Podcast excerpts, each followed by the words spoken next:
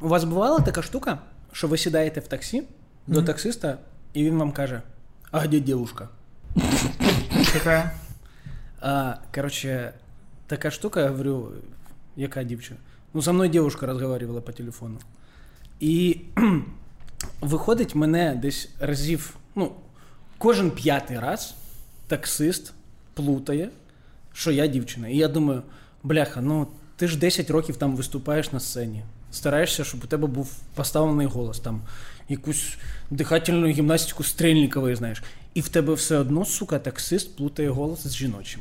Вот. Mm-hmm. І є відчуття, що після того, як я йому говорю, так це я говорив, він трішки починає сумувати і думає, ну... А он, может, он влюбился уже в голос? Может, он прям, ну, а где девушка? Цветы держит за спиной, а где девушка? Спиной между сиденьями, спиной. Да, прижал. Там у него плоские, такие как скат, этот, подсолнух. Не, у меня было недавно, я на почту пришел, был дождь, я был в... А, я понял, в чем прикол. Ну, короче, у меня волосы мои намокли, и мои новые волосы, карантинные.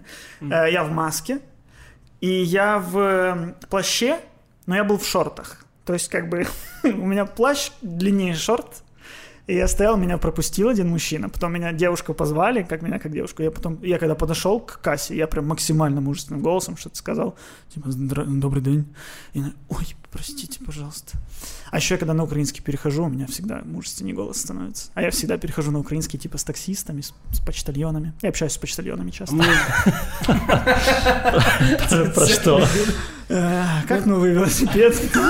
Що там матроски? Ні, я вам скажу так, що почтальйони, як би там не було, це люди, які завжди при грошах. Ви знаєте чому? Ні. Ну от яка основна функція почтальйонів зараз в Україні? Як ви думаєте? Ну, мені кажеться, я догадався.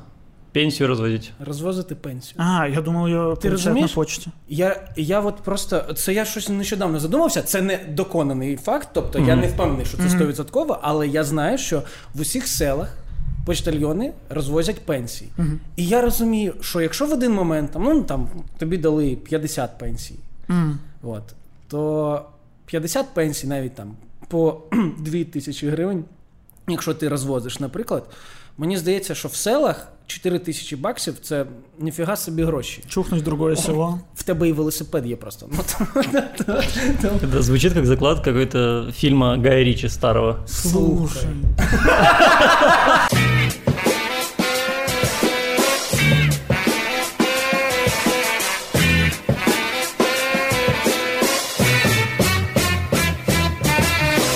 За 5 тысяч долларов ты же можешь купить в селе дом, я уверен. Я не знаю, ну, мне кажется, можешь. Мені здається, після того, як прийняли закон про ринок землі, може, земля трішки дорожче стала. І, ну, якось я будуть думаю, все по-іншому. Я думаю, що це касається просто домов маленьких. Ну, так, все. Тобі ж все одно з територією якоїсь потрібно брати. Ну, хоча, я думаю, от, наприклад, ну, я б, мабуть, у своєї бабусі будинки, от там, от який стоїть будинок, я б, мабуть, би 5 тисяч доларів не дав би за якийсь будинок в цьому селі. Але якби це був мій будинок, за 5 тисяч доларів я не продав би. Короче, він от так би і стояв. Не, ну смотря какой дом.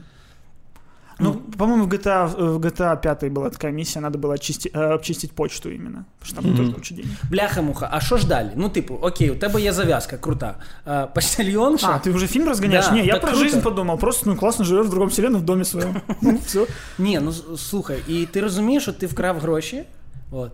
И ты куда-то расследование начинается. Это полностью Hell or High Water, наш любимый с Мишей фильм. Да, кстати. Как он? Все или ничего, или как-то так. Все. Hell or High Water. И приезжает детектив с району присылаю. Не, с области присылаю. У нас же есть детективы. С области. Вот, его присылают, и выходит, він опитує всіх бабусь, і якась із бабусь, ну він до них всіх жалість, ну, у нього величезна. І він свої гроші починає віддавати їм, а до однієї приїжджає онучка, і ми починаємо писати от український серіал на телеканал «Україна». Все, онучка, детектив, вони люблять одне одного, все. Ну, всю твой разговор я думал, ну это же начинается фильм «Старка Украина». Это мы же за шаг до него. И ты реально привел. Смотри, можно разматывать, можно делать тот же сериал, но который после 23 идет. Разматывать, что этот план у почтальона был долгий. Он очень долго ухаживал за всеми старушками. Он с каждой старушкой переспал по разу, удовлетворил каждую. И когда он их ограбил, они такие, ничего страшного. Ну, по факту он по одной пенсию всех украл. Ну-ка, заколем корову в этом месяце. Ну, старушки, думаешь, не заплатили 1500, чтобы еще разочек почувствовать себя молодой. Например. Кто о чем? У меня такие сюжеты рождаются. Переспал с старушкой. «Чорне дзеркало», 6 сезон, вот так починається, наприклад. Переспал со старушкой. А там свиня була. Я не душу. Це перший сезон свиня. Да, в першому я на этом закончил. От свиня, у мене це все якось зв'язалося. Свиня, старушка, понятно. Ну, так ми відносимося к людям. Я ще на карантине этом, понял, что я путаю маску с очками. Я, когда надеваю маску и в каком-то общественном месте нахожусь, я уверен, что люди не видят, куда я смотрю.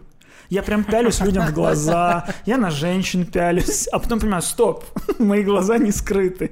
Но я... если ты вдруг облизываешься, то этого не видно. Ну, кстати, тоже частая штука есть, что ты такой, типа, ответ говоришь кому-то, ну, губами проговариваешь, типа такой, дякую. А потом понимаешь, они же не видят этого. Но я прям несколько раз прям ловили мой взгляд, так было неловко. Ну, мені здається, у вас є відчуття, що от просто коли нам сказали от послаблення, всі такі, карантина не было никогда. Ну, тобто... 100%. Да. Более того, мы сколько? Мы, ну, много выпусков посвятили тому, как изменится мир после карантина, как интересно, что будет. И есть ощущение, что никак. Ну, просто більший голод у людей до от, побачитися, пощупати, от, побути в якійсь тусовці. Ну, тобто, я реально розумію, що от мені, як тільки зняли обмеження, мені хотілося піти кудись на літню терасу, сісти і красиво посидіти, викласти це в Інстаграм навіть, і просто відчути. Я реально...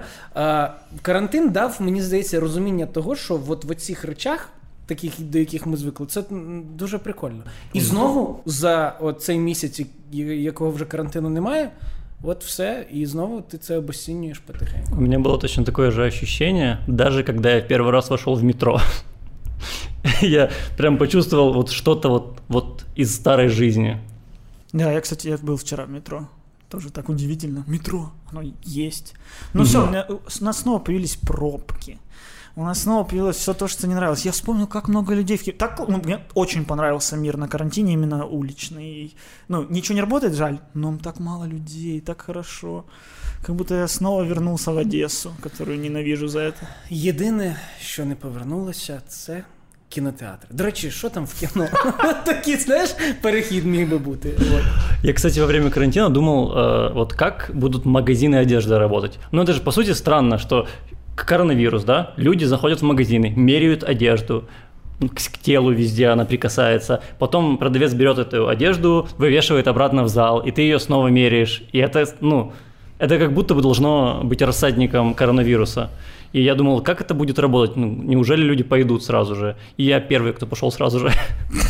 Сразу же пошел. Надо брать первую же. Вот что тут ты померил, то и берешь. Ну, тобто, да, тут як би на тебе можуть давити уже такі. Ну, слушай, ну ти ж уже померил.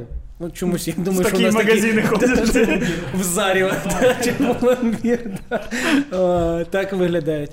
Ну, дезінфектор для всього тіла, ця кабінка, просто одну з кабінок перероблюють, от так, тебе паром гарячим обдає, і все, і ти далі можеш. Без кожи, правда, не можеш. Я понял, що карантин закончился сьогодні. Когда мне на улице дали флаер, я его взял. Уже, ну, раздают флаера. Вообще идея раздавать флаера на улицах сейчас, ну, неправильная. Но я уже видел сегодня 3 людей. Одного из них у первого взял флаер. Потом думал, что я наделал. Второму отдал? Да. Третьего засосал очень сильно. Ну, я у остальных не взял, потому что, типа, я же не глупый. Я только один раз был глупый. 2 із 3 я буду умний. А як ви здороваєтесь? Ну, от ти коли бачиш людину, яку давно не бачив, і якби не близького друга, з близьким другом, давайте отак чесно. От з близьким другом ти такий дивишся один на одного і розумієш, що ти бажання нормально привітатися, обійнятися, воно велике. Ну, і ти якби думаєш, близький друг, ну він то точно не хворіє. От такі от об'єднання. А от коли от мало знайомий, і якби оце є відчуття, що кулачок дать, руку чи локоть, що робити в цей момент? Да, это проверка, ну, типа, ты проверяешь, а как, посмотрим, как он относится к этому карантину. Ты такой локтё, и тот тебе, и ты видишь, что тот точно так же. Ну, норм, ты норм, давай. Ну, мне кажется, если бы кто-то из знакомых заболел карантином, он бы всем сразу, ребята, ну, или наоборот, ребята. Но если бы я заболел карантином, я бы каждому написал коронавирусом. Ой, прикинь, я заболел коронавирусом. Интересно. У меня знакомый недавно заболел. То есть раньше это было как-то вот вокруг меня, сейчас прям реально знакомый заболел. И как он, ну, он трагично это воспринял? Ну, просто говорит, что пару дней было прям вот неприятно, да. А вот, но сейчас с юмором. Ну от. Ну, в мене в Фейсбуці актриса, з якою ми там один раз знімалися, один день, вона прямо там писала там хроніки декілька днів. В неї, вона, здається, в лікарні навіть побувала, але нормально. Тобто вона перенесла його окей, але факт в тому, що в мене одразу було відчуття, що це десь поруч, тому що людина, яку я бачив в своєму житті, і от... вона хворіла коронавірусом. Але факт в тому, що швидше за все, ну там навіть зараз, якщо рахувати на кількість людей, які є в Україні, ми можемо густину коронавірусу порахувати. Ну там десь місяць тому ми займалися цим, здається. Там виходило десь одна людина на 20 тисяч. Ну, тобто, звісно, якщо ви не максимальний екстраверт, який любить все, що навколо вас знаходиться, то ви не знаєте стільки людей, і це нормально, що в вашому оточенні не буде людей, яка має цю хворобу. Швидше за все, враховуючи те, що якщо і хворіють, то з сім'ями, то буде якесь маленьке оточення, яке перехворіло, а 60 тисяч взагалі до цього ніяк не доторкнеться. Тому, мабуть, треба швидше радіти, тому що ти не зіштовхувався. А якщо зіштовхувався, то, мені здається, блогери ж на цьому виїжджали. Багато хто канали робив в Телеграмі, просто... хроніки болі. Да, і викладали просто, де вони лежать, що їм дають їсти і тому подібне. Прикольно. Президент мог такой блог завести у нас. Может, еще заведет? Ну, давайте так. Не хочется, чтобы никто его заводил. Вот, да. Якщо так. Ну, Мише, видимо, хочется. Нет. Подлец, конечно. Не-не-не, всем здоровья. Всем здоровья желаем, потому что, ну, болезни плохо любые. А ви зрозуміли, що завдяки коронавірусу фактично фраза, ну, типу, от здоров'я, от заїжджене оце, бажаю вам здоров'я, от стала прямо от на гіперновому рівні. І ти такий, і якби уже і не банально, і якби, а може це настільки глибоко людина побажала? Ну, просто я помню в детстве тоже все какие-то друзья родительские, которые приходили, там, либо бабушки, они всегда вот в первую очередь здоровья желаю. А когда ты ребенок, это ничего не значит. Потому что, ну, ты заболел, переболел, в школу не ходил, наоборот, прикольно. Ну да. Вот. А сейчас мы все почувствовали, что это, блин, важно. Та, в принципі, з віком, ну типу, от те, що починаєш цінувати здоров'я, я починаю своїм друзям бажати здоров'я. От щиро прямо. Тому що у когось деякі там, знаєш, типу, трабли виникають, і ти розумієш, що 10 років назад твій організм був таке відчуття, що він росомаха був якийсь. Він просто регенерувався. Ти міг 3 дні підряд бухати, ця стандартна ситуація, а потім на 4-й такий поспав 2 годинки, такий опа, як нічого не бувало, і пішов собі. А зараз, ну, такого не існує. А якщо, не дай Боже, у тебе... Ви помічали, в дитинстві ти збиваєш просто собі, ідеш десь, упав, пограв в асфальт, щебенка, поїздив на велосипеді, збив собі всі коліна, які можна, потім на щебенці пограв в футбол, прийшов додому, наступний ран, може, якщо там плюнув собі на цю рану, вона в тебе вся в пилюці, мама тобі відмила її там щось, на наступний день воно, через 2 дні воно в тебе засосалось. Зараз, я вам відповідаю, якщо я поріжу палець, це напряг на тиждень мінімум. Ну, тобто, він не загоюється. Ну, тобто, в принципі, нічого не відбувається. Він от так, мені здається, не хоче просто відновлюватися. Я недавно вирішив відкрити свій шкаф-купе от таким от образом. В стекло. І все, і, типу, вже більше місяця, і у мене шрами. Я не знаю, ісчезнуть ли вони. А я, ну, воспринял это как, действительно, оно пропадет. Нет, не пропадает. Короче, це жесть. Это старость. Да. Це старість. Ну, от, це прям жесть. А в мене ще Типу така ситуація, що це в багатьох же сферах проявляється. Ну, тобто, здоров'я – це ж і твій, наприклад, якийсь там метаболізм внутрішній. Да? Ну, тобто, раніше як? Ти хаваєш все підряд і, здається, ну, все нормально з тобою відбувається. Я зараз розумію, що мені потрібно якось коригувати там свій план харчування, тому що як тільки я там починаю переїдати і тому подібне, це, ну, там, щось виливається. Але коли ти живеш з дівчиною, яка, от, у мене в Поліні 21, і вона може собі дозволити в 11 вечора, о пів на 12, сказати, а що ми будемо кушати? І ти думаєш, що ти будеш кушати? Вот. А якщо ти не поїси з нею, в смислі, ти не хочеш зі мною покушати? Ну, тобто, це все не в такій формі, але все одно, ти розумієш, що якось ви разом, а враховуючи, що ви весь день не бачилися, і тому подібне, ти не можеш ввечері приїхати додому і такі сказати, я навіть не поїм з тобою. І от, коротше, ти стоїш перед от цим вибором, що з молодими важко. Я бачив таку сцену в «Інфоголіке». Когда ты приехал, а он не поел с ней, и она обиделась и легла спать. Ні, там, давай так, там було трішки по-іншому. От, ну, там же ж, в принципі, це починало працювати... Магія, да, в цей момент. Ну, там я просто завтикував. Ну, тобто, навпаки, в житті, я хочу тобі сказати, на відміну від «Інфоголіка», от в чому «Інфоголік» навчив, що я реально нормально намагаюся слідкувати саме за стосунками. Тобто, я намагаюся бути уважним. Як мені здається, в мене це виходить.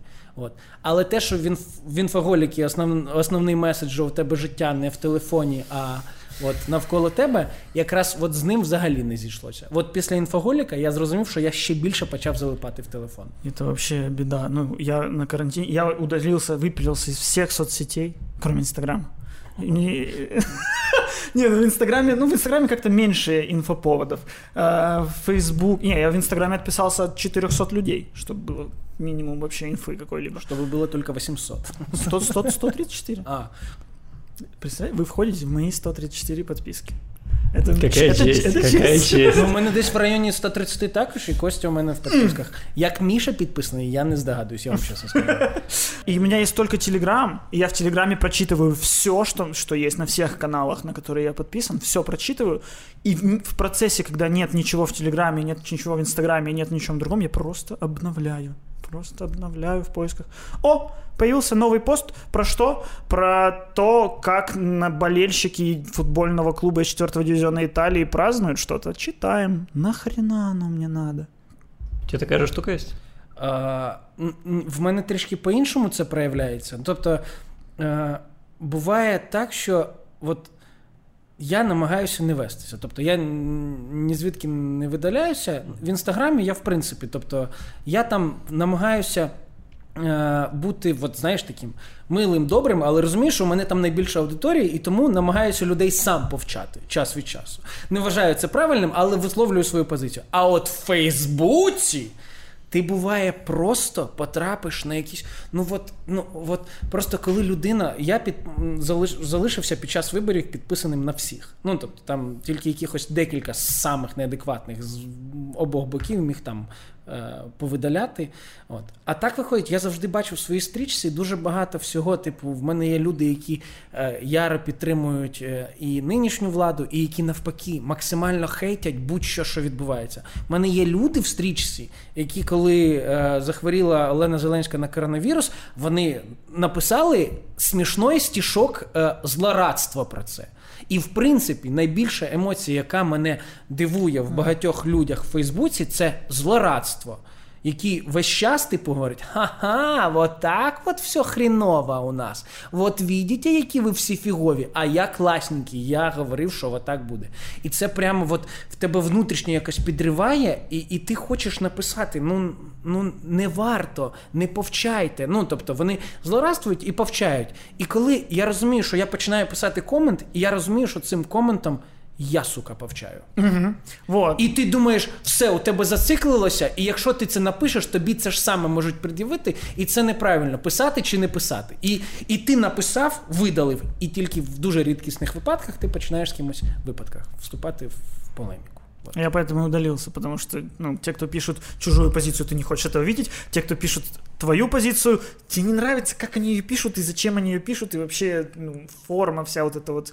Еще каждый человек в Фейсбуке пытается казаться умнее гораздо. Вот взять одного и того же человека на Фейсбуке и в Инстаграме, это вообще два разных человека. В Фейсбуке все спецы по всему. И я, наверное, был бы таким же тоже, если бы умел писать. Я не умею писать прозу. Блин, я даже не могу поддержать этот разговор, потому что, во-первых, изначально у меня нет проблемы такой. Мне каждый раз, когда я захожу в Инстаграм, мне больно, мне не хочется этого делать. Я переступаю через себя. Я думаю, заходя в Инстаграм? Да, я не хочу. Вот я смотрю две сторис и думаю, достаточно. Мне, знаешь, что нравится в Инстаграме очень сильно? Когда у себя в ленте, в своих сторис люди поздравляют с днем рождения других людей. Мне это что-то так вибешивает, прям не знаю почему. Типа, поздравь лично. Дивись, з іншої сторони, наприклад, якщо ти когось вітаєш, ти його відмічаєш, на сторінку цієї людини перейде більше людей, хтось лайкне щось. Тобто це ж суть соцмережі, мені здається, в тому, щоб тебе більше, А в чому суть? Правильно, тогда в этом слишком вот эта вот продуктная история, не искренняя. Ні, чого, ти щиро вітаєш, і я тобі дарую, окрім своїх привітань, ще й там несколько десятков, сотен переходов на твою сторінку. Окей, це коли ти говориш про людей, да, з сотнями, а коли я знаю, що чоловік наоборот, наприклад, чоловік з 300 підписчиками поздравляє свого лучшого друга, знаменитого ведучого тревел-шоу. Так вийшло, що він поздравляє з днем рождения раз в год только его. Даже жену не поздравляет, а вот того ведущего, который популярный, поздравляет. Это і так постійно. Соцмережі все-таки, як би там не було, в Інстаграмі ми хочемо бути, мабуть, трішки красивішими, ніж є. В Фейсбуці трішки розумнішими, ніж є. В Твіттері також розумнішими. В Тіктокі якимось, показати, що ми прям сучасні і, не знаю, сучасні і розв'язні, і можемо йти в ногу з часом. У тебе є Тікток? В нас є Тікток. У вас? В мене з Полею є TikTok, і знаєте, як він називається? Але ми там нічого не постимо, правда? Але там є два відео. Перше відео, де Поліна говорить: Женя, я завела нам TikTok, переводить на мене, я говорю, що?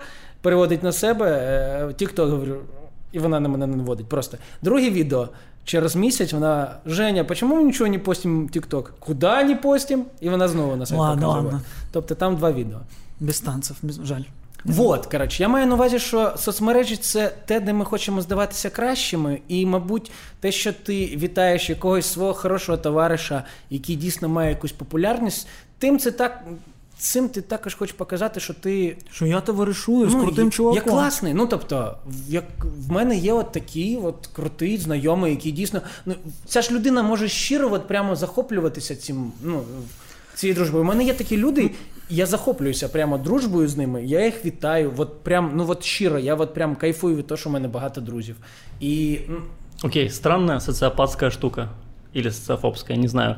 На меня моя жена иногда обижается, не то что обижается, расстраивается, что я, например, не пишу ей комментарии под фотографиями, или там что-то не коммуницирую с ней через Инстаграм. Я искренне не понимаю, зачем. Я же могу, она выложила фотографию, я могу ей написать в Телеграме или позвонить и сказать: классная фотография, мне очень понравилось. Зачем мне делать это вот так?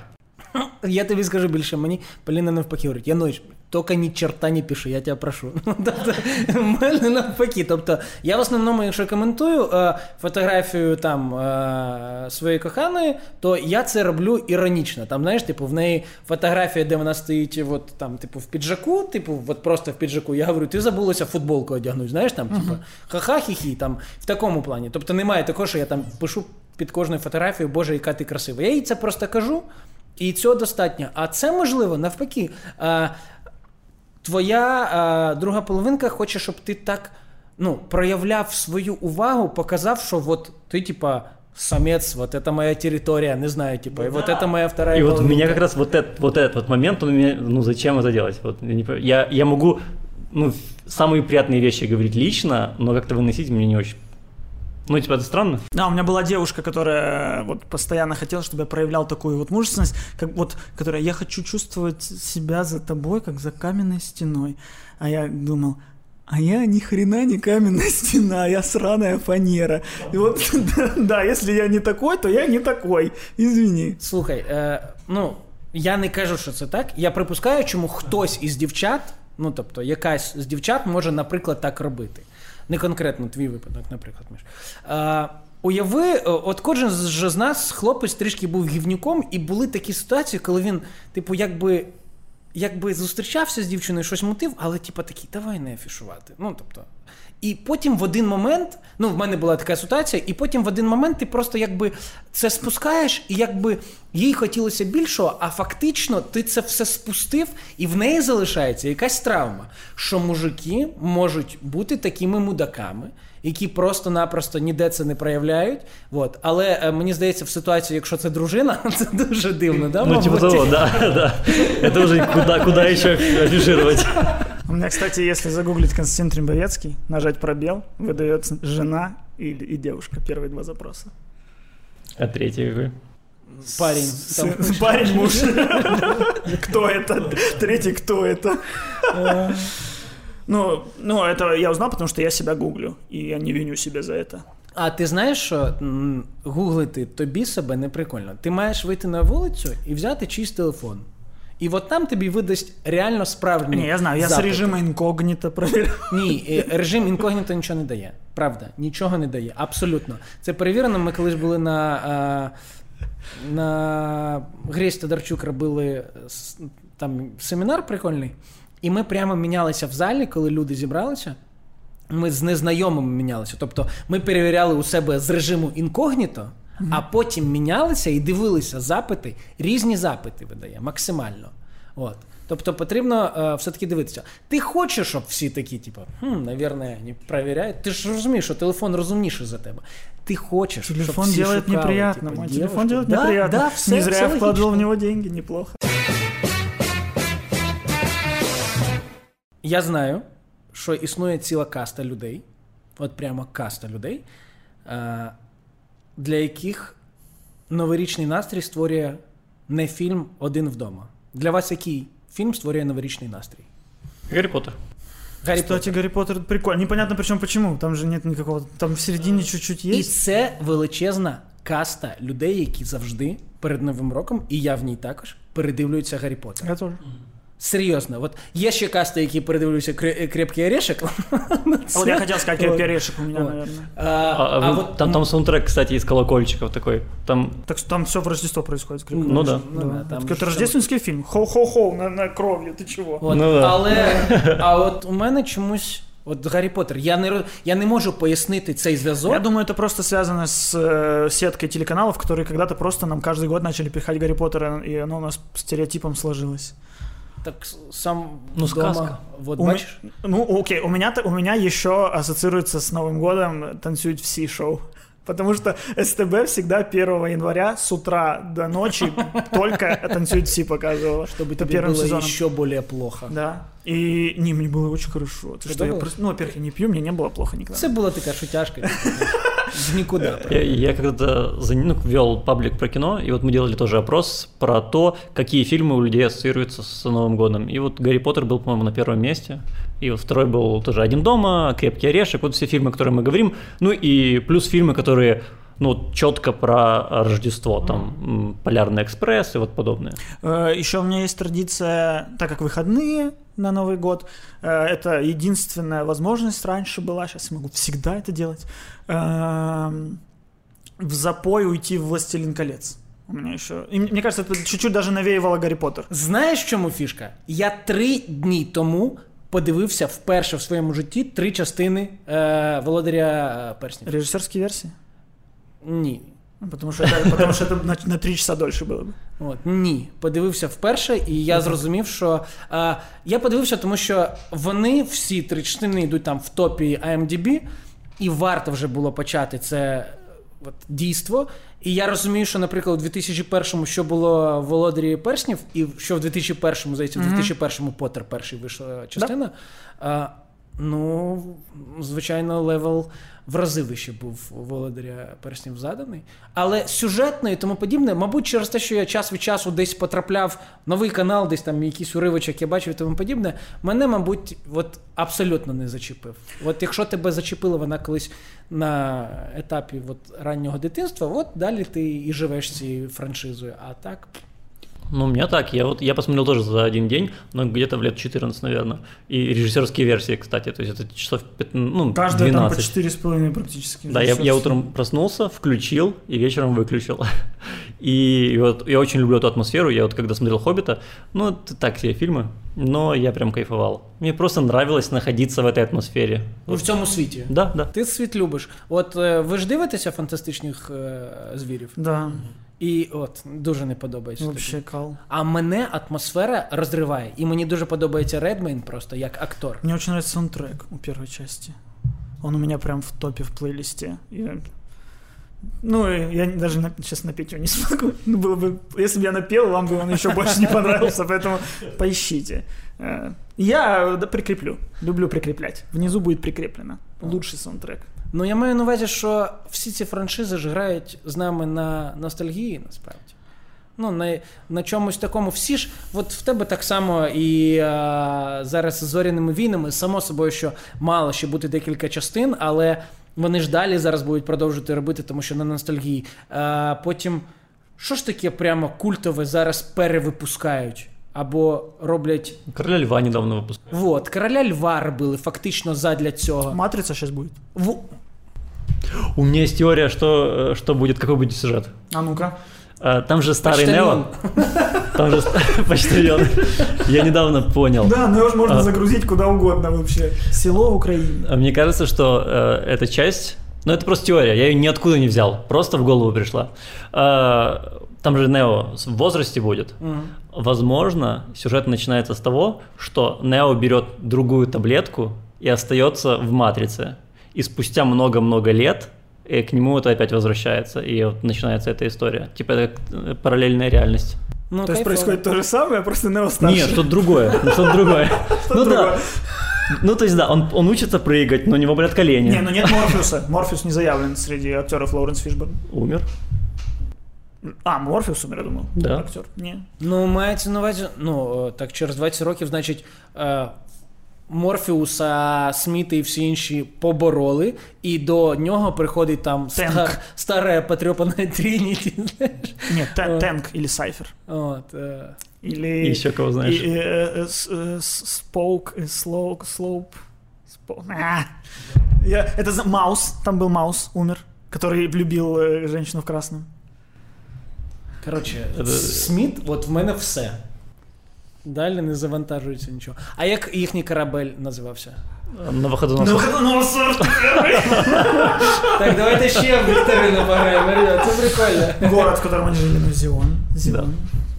Я больше не знаю, что еще можно сказать. Вот, так нет, стоп, подожди, кто появился во второй части? Жена Уилла Смита. Не оба. Слухайте, мені здається, от ми ностальгії трошки людям нагнали, от вони будуть дивитися такі, ні оба, і що ні, от в деякий момент у них уже піде спад, тому в «Матриці», мені здається, може от... Мені кажется, нас смотрят люди, которые после выпуска подойдут к родителям и спросят, что такое «Матрица». Да что ты принижаешь наших зрителей? Мне кажется, они младше. Кто такие Робзомбі?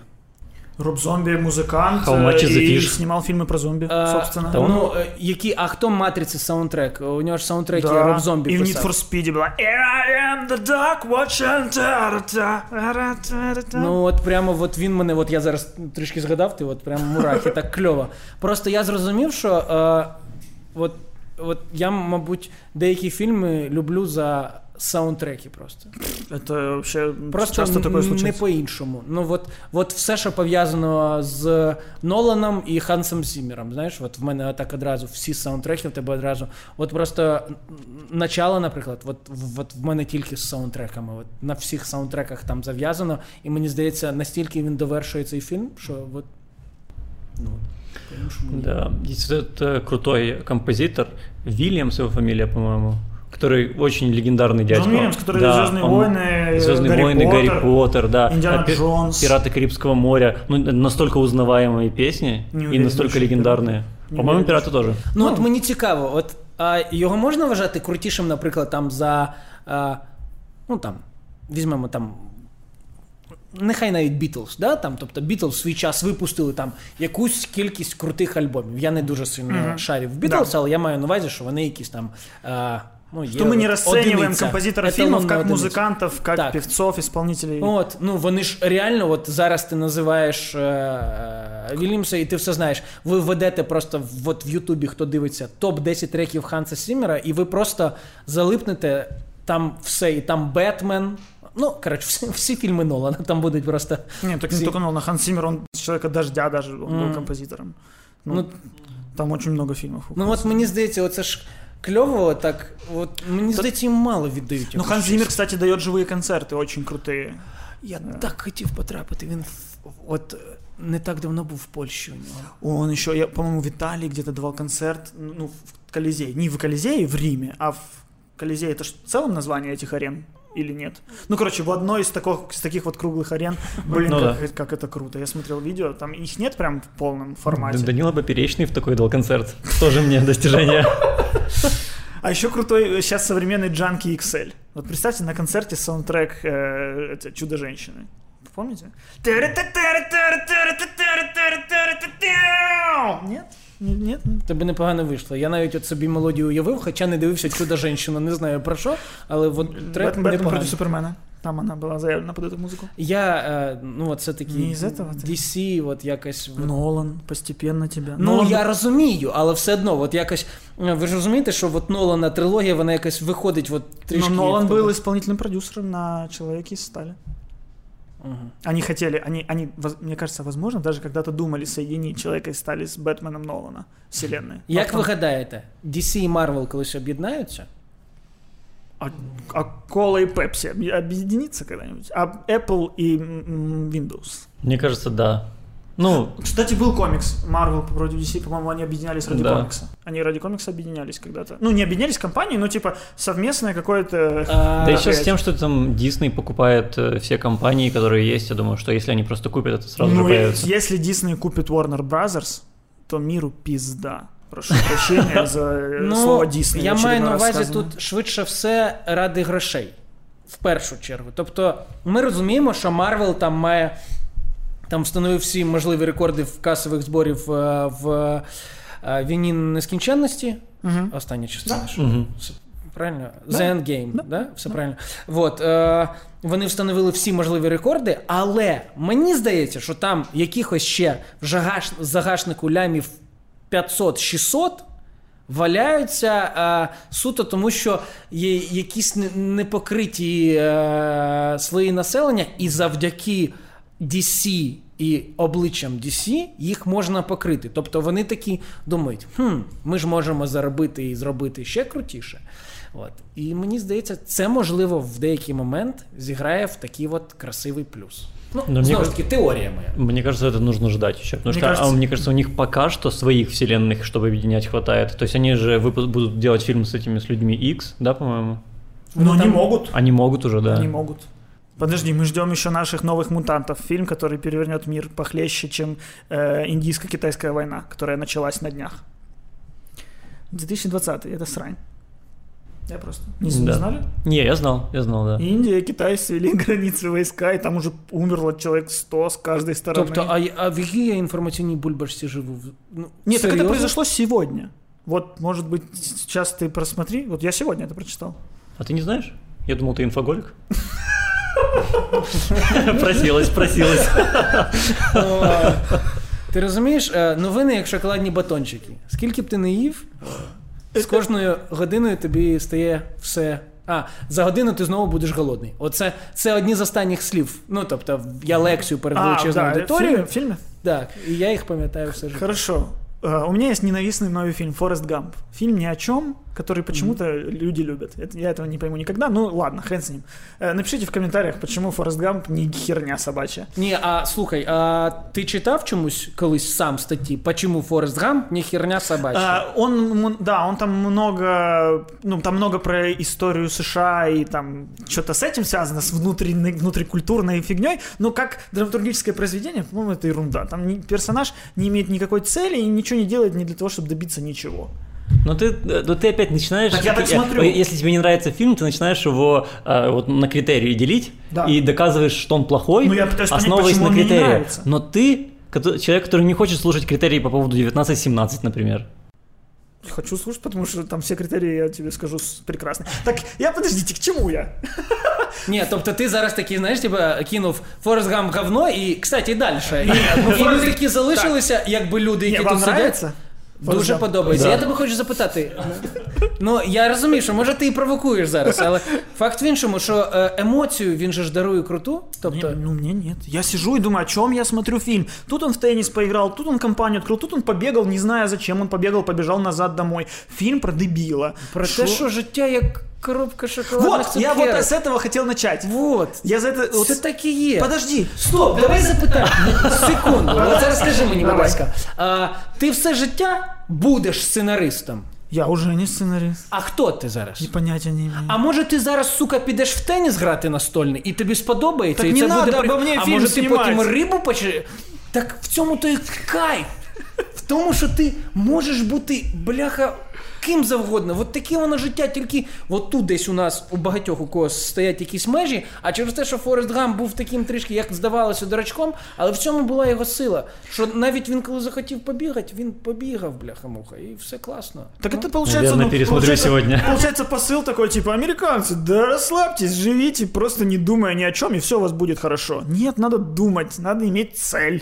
Надо найти какую-то цель. А он ее так и не нашел. Он, стал богатым просто потому, что купил акции компании, там яблочко было нарисовано, я купил. И стал богатым. Мы с Буба, или как его там звали. Это прекрасный жарт просто, что ты. Так персонаж всего добивается просто так. Он просто бежал, стал рекордсменом каким-то. Все просто так. Як все просто так? Він все робив кожного разу сумлінно. Без цілі і причини. Але сумлінно. Давай так, як ти вважаєш, краще мати ціль, наприклад, написати крутий сценарій, да, так беремо, мати ціль написати крутий сценарій, але ходити, нити, відкладати все на останній день, там, перед тим, як драфт відправляти. Або навпаки, не мати ціль написати крутий сценарій, але сидіти і хріначити днями і... Ні, бо тоді у тебе є цель, якщо ти хріначиш, то... Ні, а він просто робив... Я не понимаю, почему я должен это смотреть, как человек просто живет. Это как, тогда так любой фильм можно похвалить. Так любой фильм можно сказать. Гніздо горлиці, она просто... Я тобі хочу сказати, що непоганий фільм. Я тобі зараз... Не смотрел. Я из-за названия «Гніздо горлиці» не буду смотреть. Підарасіна зараз. Ах, ти підарасіна. Тобто зараз ти взяв непоганий український фільм, де грала прекрасна акторка Рима Зюбіна, наприклад. Там грав Баклан, ти знаєш? Просто інший. А ми обсуждали в нашому подкасті, Баклан в кучі говна іграв. Подожди. Ні, стоп, брат Баклана. А, це вообще... що ви оце? Я маю на увазі, ти зараз привів приклад, це хуйово. Ти привів приклад, при тому, що, сука, не дивився, ти кинувся. Подожди, зачищу його чуть-чуть. Он хвалил Інфоголіка, тоже не посмотрев його. Да, кстати. А подивився, може зараз би я тут і не сидів. Ні, я посмотрел. Стоп, откуда начался этот срач, когда я просто хотел сказать шутку? Я просто хотел сказать о том, что фильм «Форрест Гамп» настолько тупой, и срач начался снова на этом моменте. Я теперь захотел так сказать. Там, фраза первая. Начало фильма такое, типа, погрузитесь в глубокую мораль нашего фильма. Жизнь, она как коробка конфет. Никогда не знаешь, что внутри. Ты, блядь, всегда знаешь, что внутри. Ты купил конфеты, там написано и нарисовано, что внутри. Даже в киндер-сюрпризе ты знаешь, какая конфета внутри. Ты не знаешь, какая игрушка внутри. Это же скетч из Ералаша. Что на упаковке, то и в упаковке. Не помните? В Ералаше был такой скетч. Там чуваку доверили коробку конфет, а на коробке был надкусанный кусочек конфеты. И он надкусил все конфеты внутри. И был такой выверт. Я помню, как мы в первых выпусках, еще когда у нас был аудиоподкаст, мы ссылались к Сидни Люме. Недавно мы к Касабланке ссылались, а теперь мы ссылаемся к Ералашу на 26-м выпуске. Но мы тоже не бездомные. Не, ну... Не, ладно, там було много. Уявляєте, це який, насправді, от зараз я отак просто трішки більше почав думати про... Ну, це ж такі якісь короткі форми, Ералаш, але фактично, який же це був крутий інструмент пропаганди? Ну, тобто, в тебе фактично вони закладали якісь меседжі, ну, я зараз тобі не згадаю, але я зараз оце, знаєш, якби я це розумів, але ніколи про це не говорив, що це ж реально... Крутый инструмент пропаганды был. Да, это поучительные короткометражные фильмы. Вообще, ну, вот Ералаш, у меня есть теория. Я очень не люблю короткометражное кино. Ну, я его не понимаю, этот жанр не понимаю. Потому что мне кажется, что в конец любого короткометражного кино можно вставить пара-пара-пам! Ха! Из Ералаша. В конец любого. Потому что короткометражное кино — это всегда какая-то либо поучительная притча, либо какой-то фельетон. Но это не фильм, это не кино. Это короткометражная проповедь какая-то. Ну, вот, ну... Миш, а ты что скажешь? Я выслушаю всех, запытаю просто.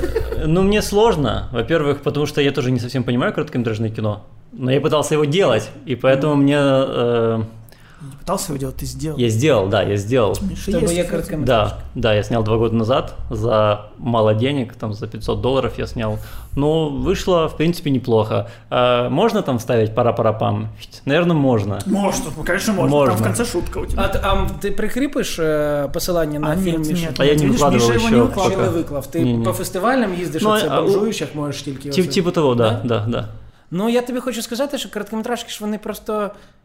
Ну от ти займаєшся короткометражним фільмом. Неправда. Ну, це некоректно так говорити. Скажімо так, ми зараз просто займаємося проєктом, в рамках якого знімемо 12 короткометражних фільмів, роликів. От зараз тут потрібно також розділяти, але от з приводу того, що вставити скрізь пара-пара-па.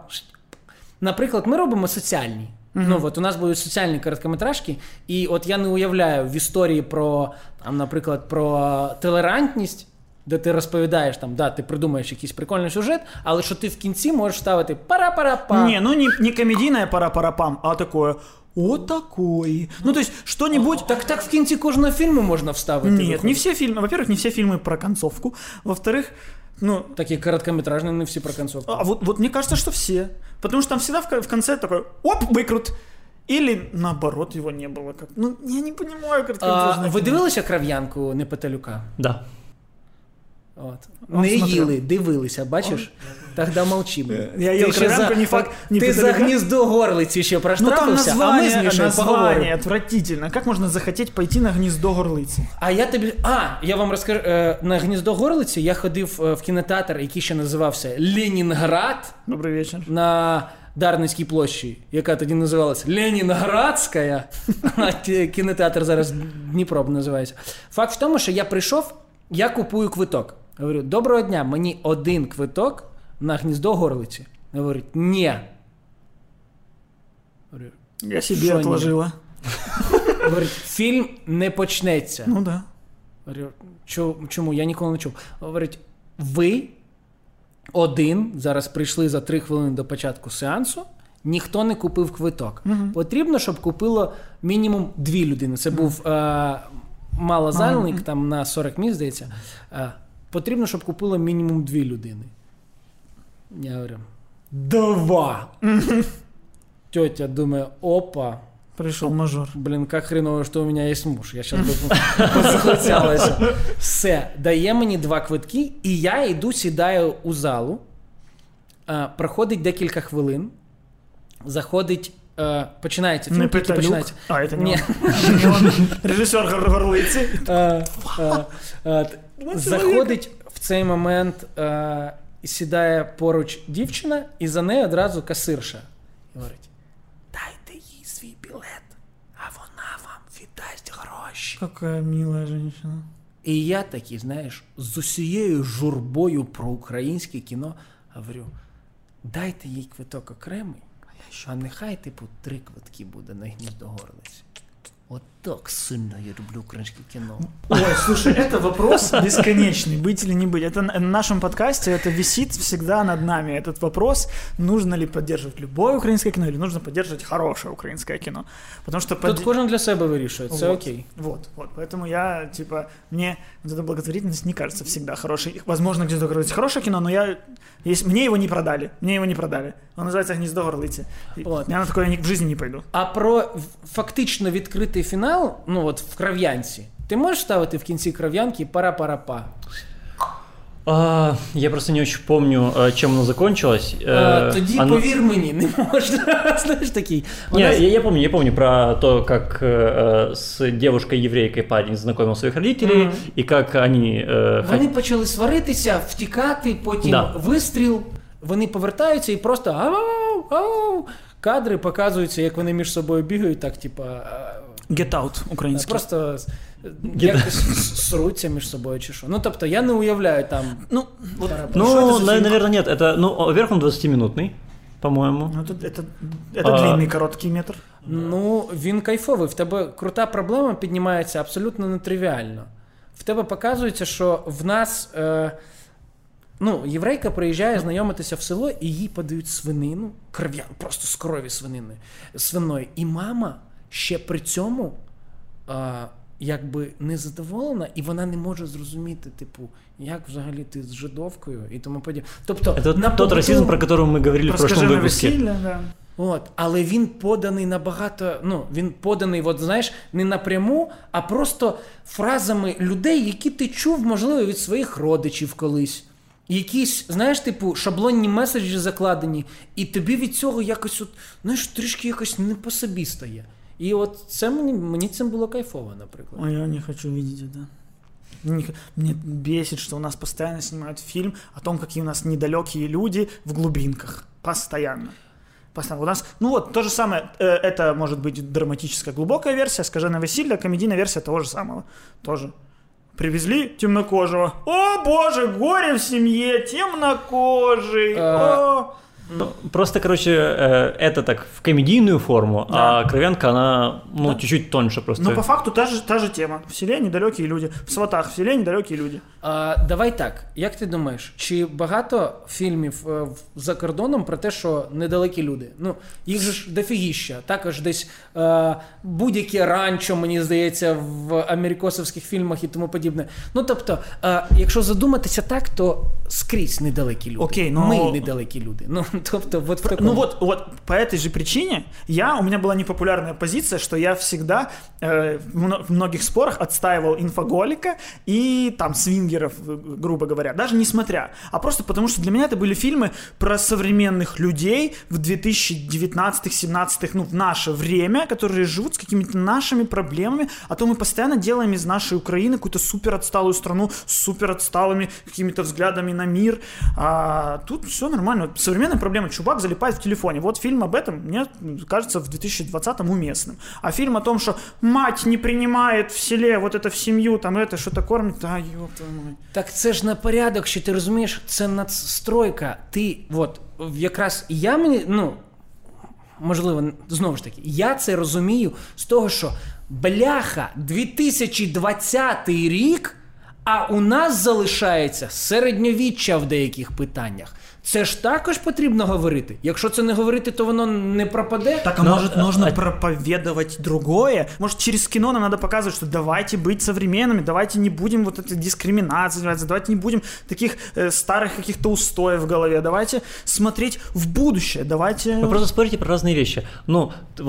Женя говорит, что такое кино может быть талантливым и хорошим. Да, любое кино может быть талантливым. Я просто понимаю Костину позицию, это именно про то, какое должно быть кино, в Украине, чтобы оно стало популярным, да, чтобы люди начали смотреть. Так ты говоришь, что на фильм приходит 2 человека, но ты же, фильм хороший. Так может стоит снимать те фильмы, на которые сразу придет не 2 человека, пока что?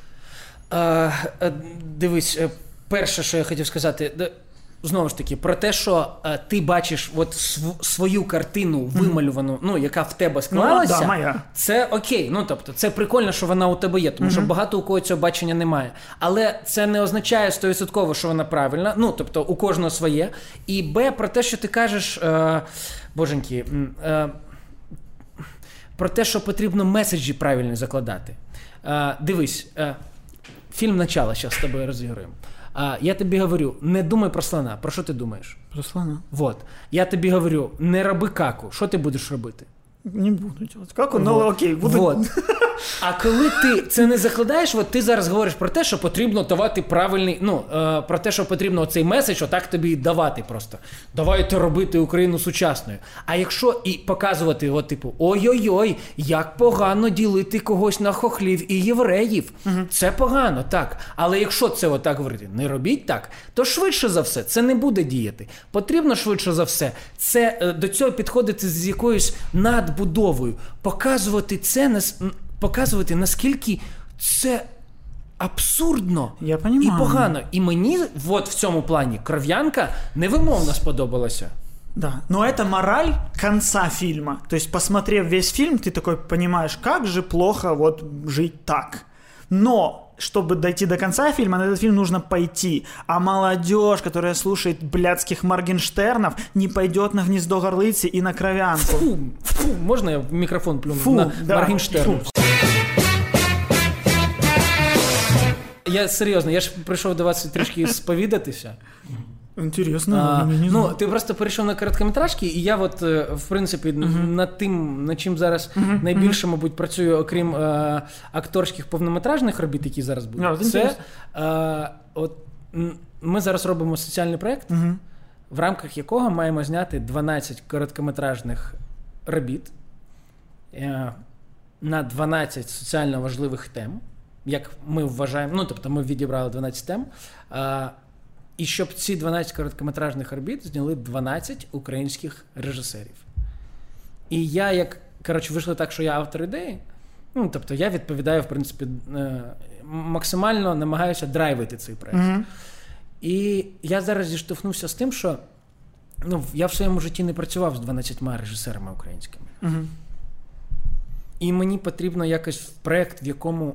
Немає супер величезного бюджету, але є якась така крута, світла ідея, тому що там реально теми, які мені близькі, мені здаються, в 2020 році актуальні. Тобто ми говоримо, там є постправда і фейки, там є толерантність, там є сексуальна освіта дітей, там є життя після війни хлопців, соціалізація наших пацанів, які повертаються зі Сходу, і їм потрібно повертатися до життя, саме працювати і тому подібне. Просто, ну, спробувати от пожити життям так, маючи на увазі, що у нас там щось відбувається, але не ставлячи це в якось, ну, коротше, в якісь щось в ранг того, що тільки навколо цього крутиться. Тобто хлопців є проблеми, наприклад, з таким, і потрібно це вирішувати. І я зіштовхнувся з тим, що зараз потрібно не просто написати 12 українських режисерів, а з ними треба зв'язатися.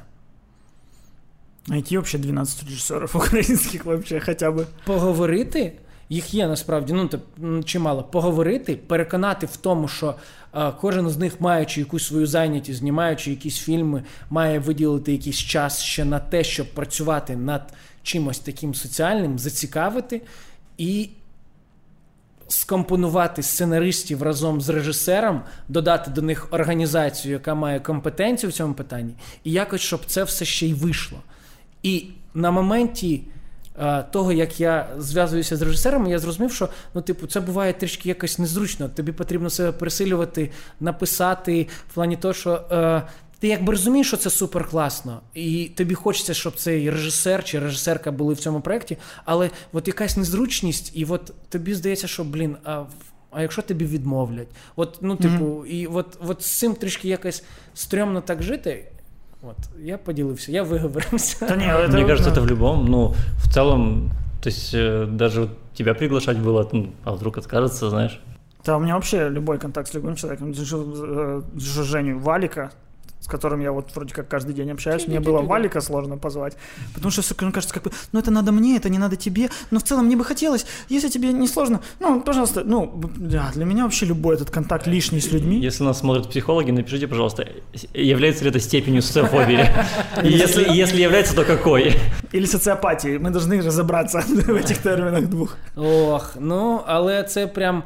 Крутий челендж, я зрозумів, що списуватися з людьми, переконувати їх якось. Ну, тобто, навіть не, не стільки переконувати, якось їм давати зрозуміти, що це кльово і для них, наприклад. Mm-hmm. Ну, тобто, там, знаєш, в деякій мірі. І ти такий, коли поспілкувався, коли починаєш спілкуватися з усіма, в тебе ж, ти ж собі набудовуєш всього, що завгодно. Ага, це може бути режисер, він, мабуть, типу, ну, от з якимось своїм баченням, може, до нього потрібно якось прям по-особливому підійти. Може, він трішки зверхній, може, він не любить людей, ну, хто його знає. А ти пишеш, і з тобою, все, ти зізвонився.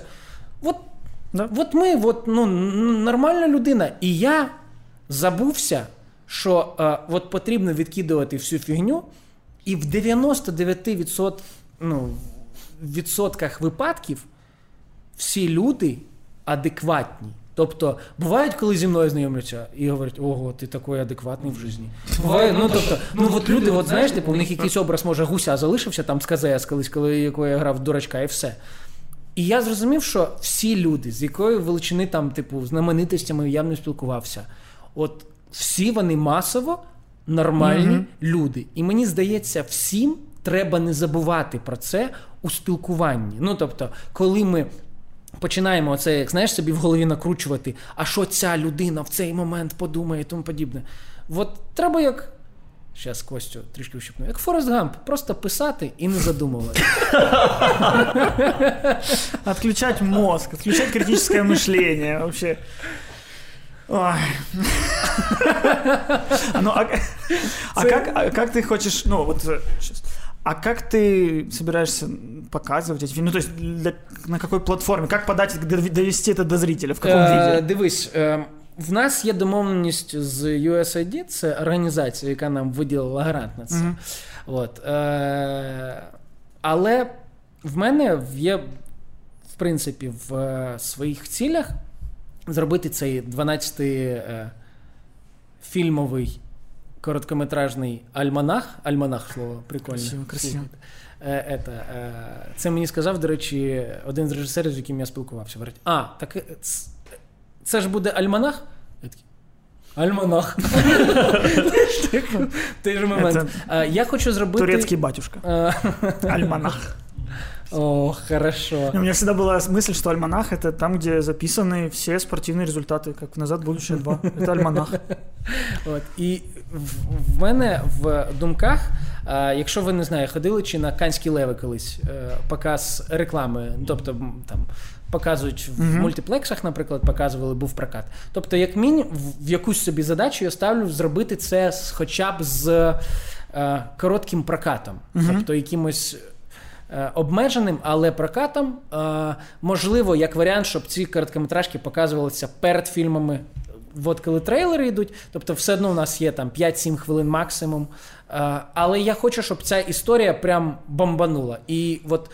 Мені здається, якщо 12 режисерів зроблять 12 короткометражок, це прямо історія подається. Плюс ми в кожну хочемо залучити знаменитість. Mm-hmm. Ну, тобто, можливо, навіть не в основну історію короткометражки, тому що до кожної буде доповнення, іти таке розширення документальне, де, от, наприклад, буде проблема сексуальної освіти дітей.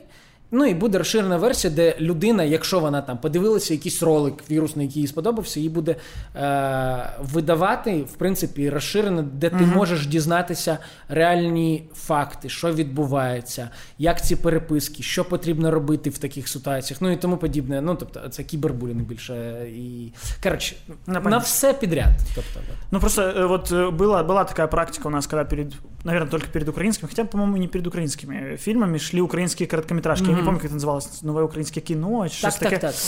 И это было отвратительно. Ну, во-первых, по содержанию, ну, то есть мне действительно очень не понравилось, эти фильмы шли, но, во-вторых, из-за отношения. То есть зритель пришел на что-то, не зная, что перед этим будет короткометражка, и тут она начинается, и каждую секунду он думает...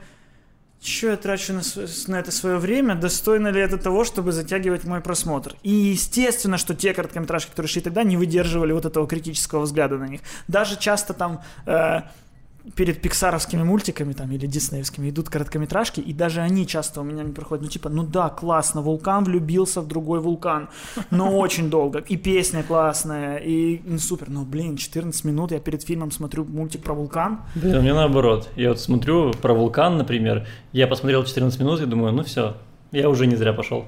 Да, но когда я смотрел украинскую короткометражку, ну просто это была одна из тех короткометражек, где в конце пара-пара-пау, где типа мы все с семьей едем в аэропорт, ой, мне дочка разрисовала билет.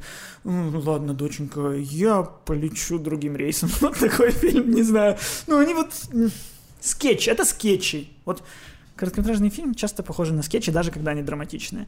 Ну, короче, я просто к тому, что перед фильмом показ, это, блин, опасная дорожка, как мне кажется. Ну, мені здається, що, ну, хочеться... Ну, так їх увидят хотя бы, потому что мало людей, которые такие, о, пойдем на фестиваль короткометражек с тобой, с женой. Мы выбирали дзидзю контрабас или фестиваль короткометражек. Социальных короткометражек. Да, наверное, уж лучше одну із них впихнуть в начало дзидзю вот. Контрабас. Ну, ти розумієш, знову ж таки, навіть якщо ти з гумором цікаво зробиш короткометражку про...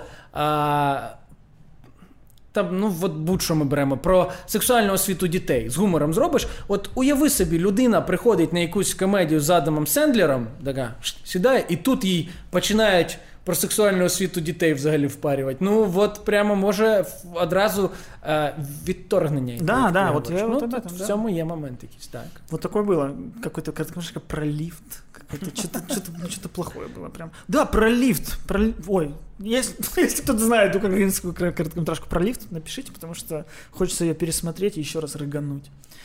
Но ее делали наверняка талантливые люди. Ну, когда мне противостоят в моем радикализме, я становлюсь более радикальным. На самом деле я не настолько злой. Ну от я просто не можу зрозуміти. От по тому, що як ти говориш, Кость, я тобі зараз от скажу, яке враження складається. Не зрозуміло, що ти більше ненавидиш? Українське кіно чи Росію?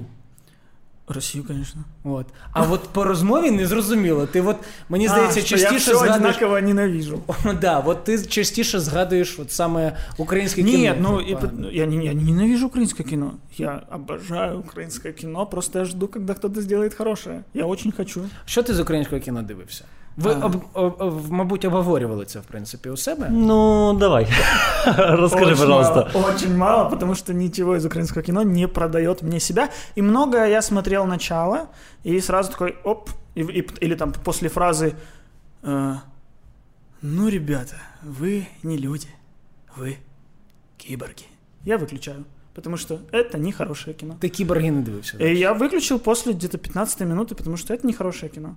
Это кино, которое взяло на себя такую ношу, которую можно пронести только хорошо. А оно сразу с самого начала несет ее максимально безалаберно и неталантливо. Ну, может быть, талантливо там с режиссурой, но это не важно, потому что написано ужасно. Написано ужасно, как будто человек, который писал свой первый фильм. Хотя я знаю, что писала женщина, которая куча лет этому посвятила. Так, от мені в кіборгах, насправді, я сходив коли на кіборги, ну, я, скажімо так, дуже погано, коли завжди у тебе перед фільмом є очікування, мені здається. Знаєте, коли ви йдете на фільм без очікувань, це просто прекрасно. Угу. Тому що ти, от щоб ти не отримав, ну, швидше за все, от це не буде гірше, аніж нічого. Угу. Я йшов з якимось очікуваннями на кіборгів, але я йшов з очікуваннями на супер патріотичне отаке кіно. Перші 15 минут такі і були, тому я виключив. Але я тобі хочу сказати, що це був не супер патріотичний, це був фільм, який от тобі дає задуматися. Він показує чітко,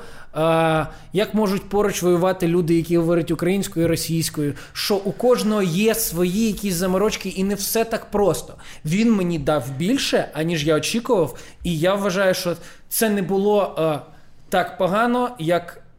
Крути 19-17. Давайте я так скажу. Це було взагалі отвратительно. Ну, Крути 19-17. От єдиний фільм з українських от прям патріотичних, які я от в мене є два от фільми, які мені от відверто не сподобалися, про які я говорю публічно, от так прям, щоб мені все не сподобалось. Крути 19-17 и «Продюсер».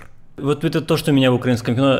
Я вообще, у меня более нейтральная позиция, не такая, как у Кости, но я его очень поддерживаю в том, что, короче, у нас снимают очень много патриотических фильмов на какие-то очень важные для нас, для украинцев темы.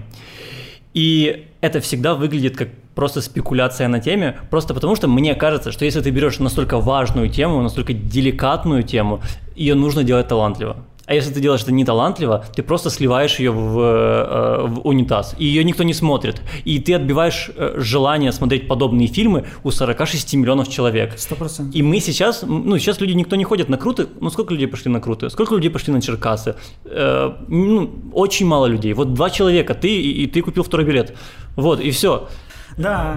Ну, вот, и это очень плохо. То есть... В 19-17 нет момента, когда ему говорят: «Ну ты не солдат, ты бегущий человек». Нет такого, потому что это плохой сценарий. А в «Киборгах» вот это вот очень с первой сцены назидательное. Посмотрите на наших героев. Супер, что у нас есть герои. Супер, о них надо рассказывать. Конечно, патриотическое кино должно быть достаточно, но оно все действительно должно быть качественно, потому что если сделать плохое кино про продюсеров, да и хер с ним. А плохое кино про войну на Донбассе, блин, это гораздо важнее. Я погоджуюсь з тим, що потрібно намагатися зробити все максимально талановито, але мені здається, немає такої формули успіху, коли, ти впевнений на 100%, що в тебе вийде крутий патріотичний фільм. Це важко зробити насправді. І я впевнений, що я не знаю, чи всі ті люди, які бралися за проекти патріотичного фільму, кожного патріотичного фільму, чи вони були на 100% щирими, і чи вони прямо душею чи думали заробити в першу чергу. Але я впевнений, що багато з них хотіли зробити класно. Те, що у них не виходить, у нас так вийшло, що у нас цього, в принципі, цієї індустрії не так багато. Вона в нас молода і вона розвивається. І якщо її ще не давати їй цих дотацій, а очікувати тільки, що почне розвиватися якось вона комерційно, наприклад, то ми ваще не вигребемо, тому що комерційного ринку у нас як такого немає адекватного. І ви розумієте, що у нас окупити фільм на нашому ринку, це Інфоголік окупився? Ні. Ні? Звичайно, ні. Я вам зараз... Давайте так, я не знаю, чи ви говорили про те, як касові збори взагалі правильно рахувати. Приблизно. Я думаю, що коли-то говорили, але розкажи. Дивись. В 3 рази фільм «Інфоголік» коштував 4 мільйони. Ми зібрали 4 мільйони гривень. Це дуже дешево. В доларах? $130,000. Я говорив тебе, що, мені кажется, це дешевле, ніж серія «Сватов». Дороже, виходить. Мені кажется, дешевле. У нас було бюджет спочатку $100,000 закладений, але потім, взагалі... А потім ми купили настоящий джетпак. Просто ми на ледоєні повністю тонували весь фільм на ледоєні студії. Ледоєн – це одна з небагатьох, які... тобто, у нас там вона входить в таких, там, трішки більше 10 в світі. Тонували – це озвучувати. А зачем? Початково був режисери. У нас і Влад Шпаков, і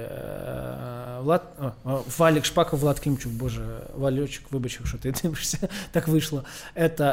Валік разом з Владом, чи Валік, можливо, як продюсер більше, вирішив, що ми будемо писати саме чорновий звук на майданчику і все тонувати. Не було такого, що ми на майданчику писали спеціально чистовий звук. Одразу це було так вирішено, і в цьому є свої плюси, тому що ти розумієш, що ти не залежиш від болгарки із сусіднього. Це дуже важко тонувати себе. Я вам хочу сказати. І це, оно тоже очень отталкивает при просмотрі. Меня точно, да. Ты понимаешь, они не по-настоящему говорят. Это озвучка смех. Оно очень отталкивает. И ладно еще, когда типа в губы, а когда на русском дублируют українські фільми, это вообще... Ми українською потім дублювали, тому що мали кудись там віддавати на пару ринків Казахстан, все інше. І зараз в інтернеті є російська версія, і це дуже погано. І на самом деле практически невозможно найти українську версію. Українську версію можна посмотреть только на All TV, если подписаться на месяц. То есть нельзя разово купить... Так All TV, в принципі, тільки так і працює. І в мене зараз є фільми, які... Нет, на All TV, типа, я все українські фільми смотрел, «Киборги», «Видно», еще что-то, покупаю разово, там, 30 гривен, 50 гривен. «Мої думки тихі» я покупал, а «Інфоголік» нельзя. Вот, а «Мої думки тихі» тобі як? Отвратительно.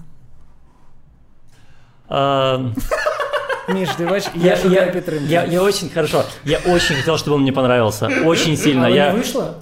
И не вышло? У меня есть к нему симпатия, и мне кажется, что он хорошо. Не виправдовуйся, кажи, як є.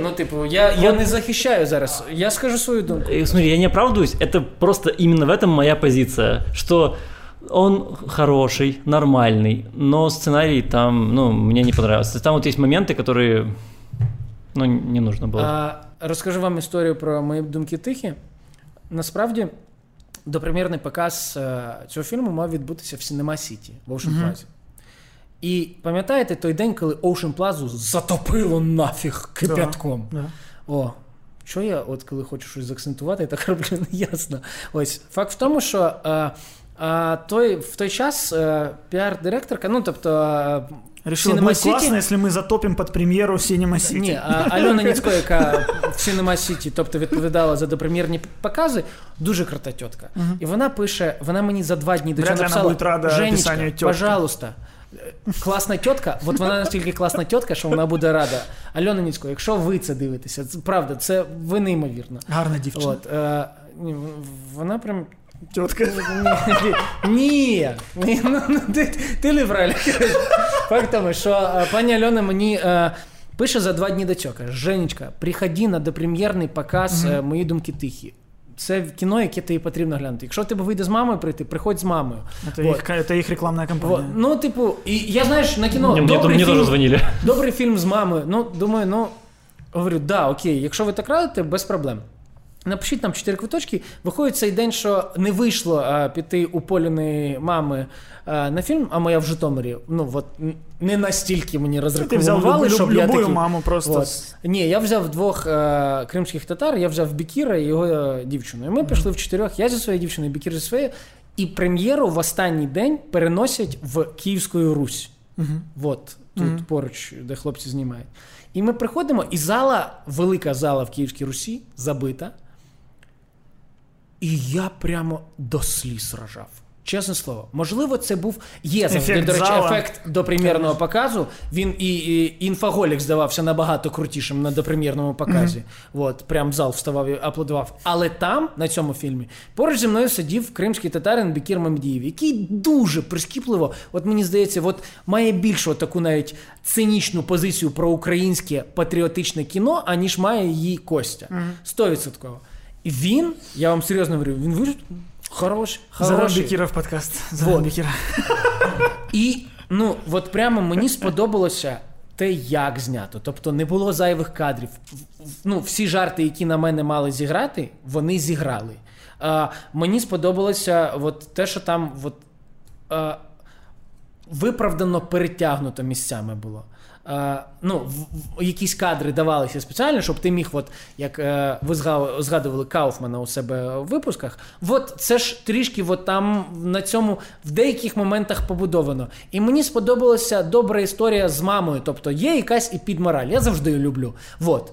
Мне це все... Структура этого фильма мне понравилась. Она такая классическая американская история о том, как дорога объединяет двух разъединенных людей. Але після цього я, настільки він мені сподобався, що я подзвонив мамі і тату і сказав: сходіть в Житомирі в мультиплекс на цей фільм. І вони пішли.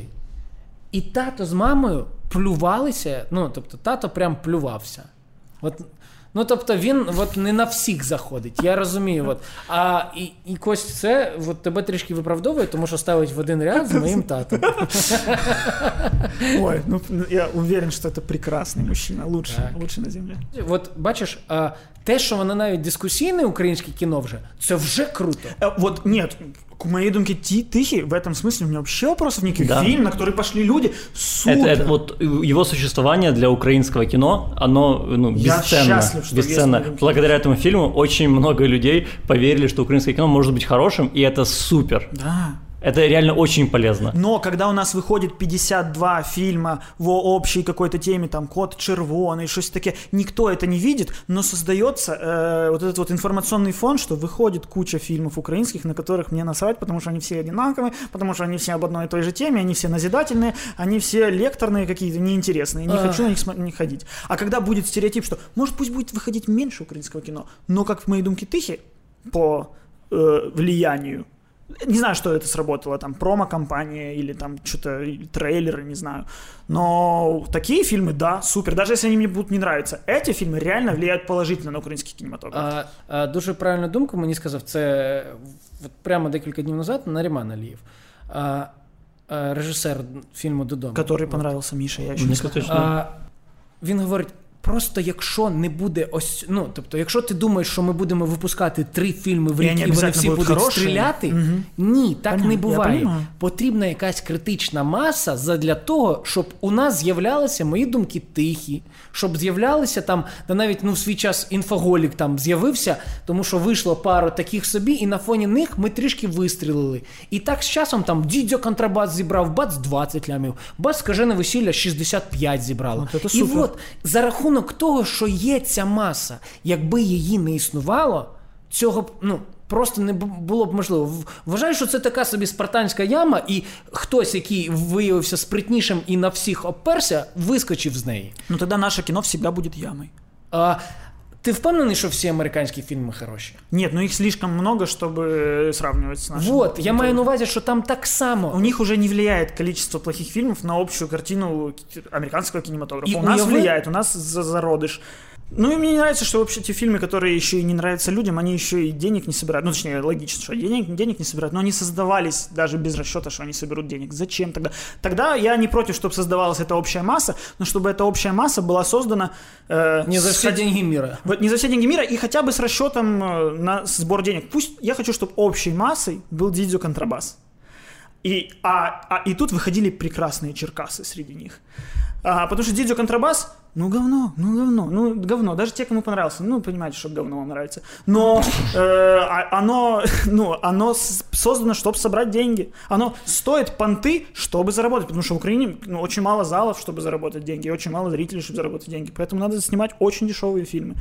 А у нас снимают Захар Беркут, мы короче, сняли. Это спор, там дуже багато. Ну, неважно, Черкас. Короче, это спор просто про идеологию. Есть ощущение, что в нашем кинематографе есть много людей, которые делают каждый год вот эти вот фильмы патриотические, которые никто не смотрит, и они не очень хорошего качества, и их все устраивает. Хотя явно нужно менять этот подход. Я просто... Вот. Ты меньшинство. Спор только об этом, короче. Ты меньшинство. Люди, которые такие, надо поддерживать украинскую, будет появляться хорошая украинская. Ты меньшинство. Большинство людей это такие, украинское равно говно. И говно влияет на то, что они так думают. И если делать больше не говна, мои думки тихие, мне не нравится, но в общем информационном поле это не говно. Вот больше не говна, и тогда масс-маркет пойдет. Ну, то есть аудитория не киношная, аудитория, которая не приходит поддержать Наримана Алиева, а аудитория, которая вечером просто хочет в кино пойти и не знает на что. Вот такая аудитория. Ну, я ж кажу, це може... Додам просто, що це може створюватися методом проб і ошибок. На жаль, не може цього створитися. У нас поки що немає такого, що є свій, знаєш, Квентін Тарантіно. Просто виходить, фільм Тарантіно, на нього піду. У нас ще, на жаль, так, ще немає такого. Ні, я маю на увазі, я впевнений, що він з часом у нас з'явиться. Може хтось з хлопців, про кого ми сьогодні згадували, режисерів, може хтось з них буде, і колись у нас з'явиться перший бренд-режисер такий прям. Ну, тобто, трішки, насправді, на цю місію навіть претендує чи претендував Левицький, да, Любомир? Тобто, всі знали, фільм! Любомира Левицького. Селфі! Любомира Левицького, ти розумієш? Да. І це такі бренд. І вони теж були такі собі, але вони були хоча б зрителі-орієнтовані якісь. Я не знаю, що у них там по зборам, але в цілому ти хоча б розумів, що, коли люди роблять цей фільм, вони хоча б думають о тому, хто на них пойде в кіно. Коли роблять фільм «Толока», коли ти гуглиш фільм «Толока», тобі видає найголовніший український торрент-трекер, тому що називається «Толока». І це самое забавное. Это большая реклама пиратства. Но за такое пиратство я за, потому что очень сложно доставать фильмы на украинском языке. И Толока, прекрасный торрент-трекер. Пиратьте, если нет другой возможности достать на украинском. А у нас реально в стране очень мало возможностей достать фильмы на украинском. Даже на всяких Мегого очень часто нет такого. Я даже удивляюсь, как ты успеваешь вдыхать. Я просто про те, що було б дуже дивно, можливо. Я не проти такого суспільства, але, мабуть, би воно... Трішки в нас би нам потрібно виховувати. Я ж тут більше як зараз громадянин України кажу, нам потрібно виховувати своє суспільство. І виходить так, що якщо ми його будемо виховувати розважальними попкорновими комедіями, Нічого з цього не вийде. І через це багато патріотичного кіно, якого у нас фактично про нашу історію, про українську саме, не знімалося нічого. Тобто, Толока, я його не бачив, цей фільм. Мені трейлер відверто не сподобався, але сам фільм я не бачив, що я не можу сказати. Але я знаю, в чому концепт. Там, як ми не любимо оце, журба про журбу, що Україну весь час всі топтали, палили і тому подібне. Але там ця історія хоча б з цієї сторони розкривається, тому що я впевнений, що більшість наших, не наших глядачів, мається на увазі, я зараз підійду до 10-класників чи 11-класників, я скажу, що таке Валуївський циркуляр? Угу. І, ніхто навіть, що, це що-то в геометрії скаже. Я знаю двух 28-летних, которые тебе не скажут, что это. Я скажу. Скажешь? Конечно. Одного. Я говорю зараз, Валуївський циркуляр, домашнє завдання. В наступному випуску, хто б не був, я його буду дивитися.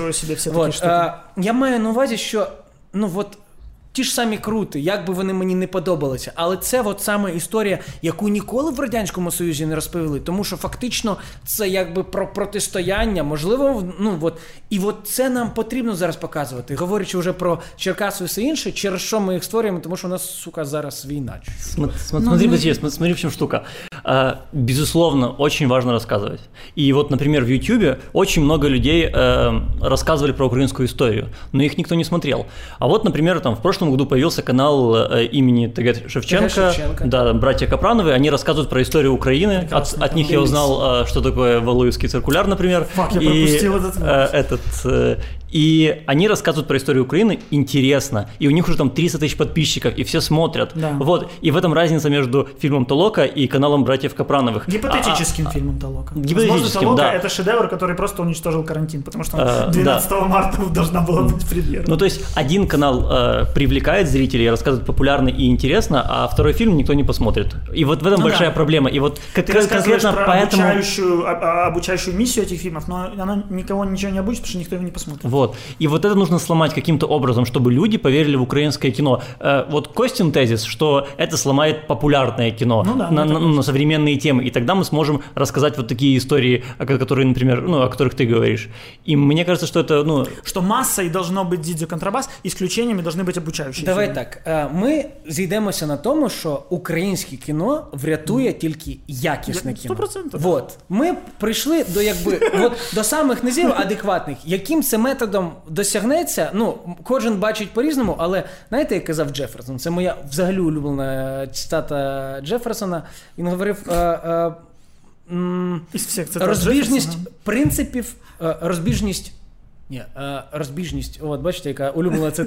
розбіжність думок не означає розбіжність принципів, тобто, в принципі, те, що ми хочемо, це круто, а по-різному просто бачимо шляхи, ось і все. І колись до цього дійде. Я сподіваюся, що ми будемо такі збиратися і говорити: «Ребята, ви бачили, знов вийшло 5 крутих українських фільмів, ні одного говна, немає, що Трембовецькому обсирати просто.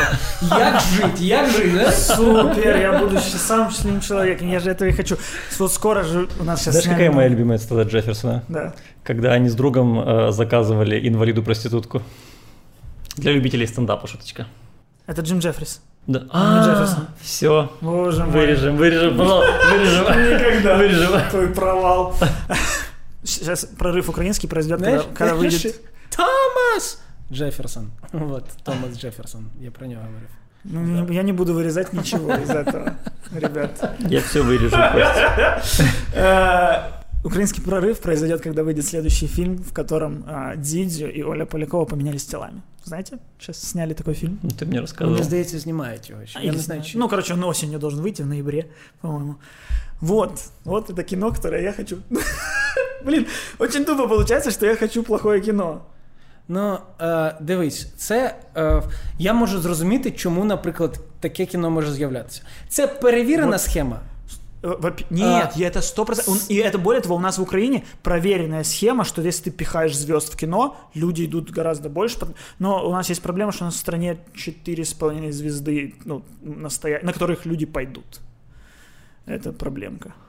В целом концепция, если так со стороны посмотреть, неплохая концепция, но если бы американский фильм такой вышел, где поменялись, там, я не знаю, кто? Канье Уэст и... Ники Минаж и Канье Уэст. Да. Но... А, получается, а белые? А есть кто-то белые сейчас? Ну... Мне кажется, что... Или там, например, Скала поменялся бы, да, вот Скала, и какая-то женщина поменялись. Подожди, а кто в Голливуде? Вот мне сложно интересно. Вот поп-звезда. Леди Гага, ну, что ты... Но она не секс... Она секс-символ, Леди Гага не секс-символ. А Полякова у нас... Я хочу один в один. Дидзё — это типа юмор, это не Скала, это типа... Этот. Черненький маленький друг его. Да. Кто секс-символ? Кто ты сказал? Полякова. Нет, она не секс-символ у нас в стране. Ну, це, ти ж для себе, ну, чи ти зараз за ні, всю Україну? Ні, для мене точно ні. Мої вкуси всі знають. Open Kids. Таким уже більше... Ні, всі можемо, тільки одної немає.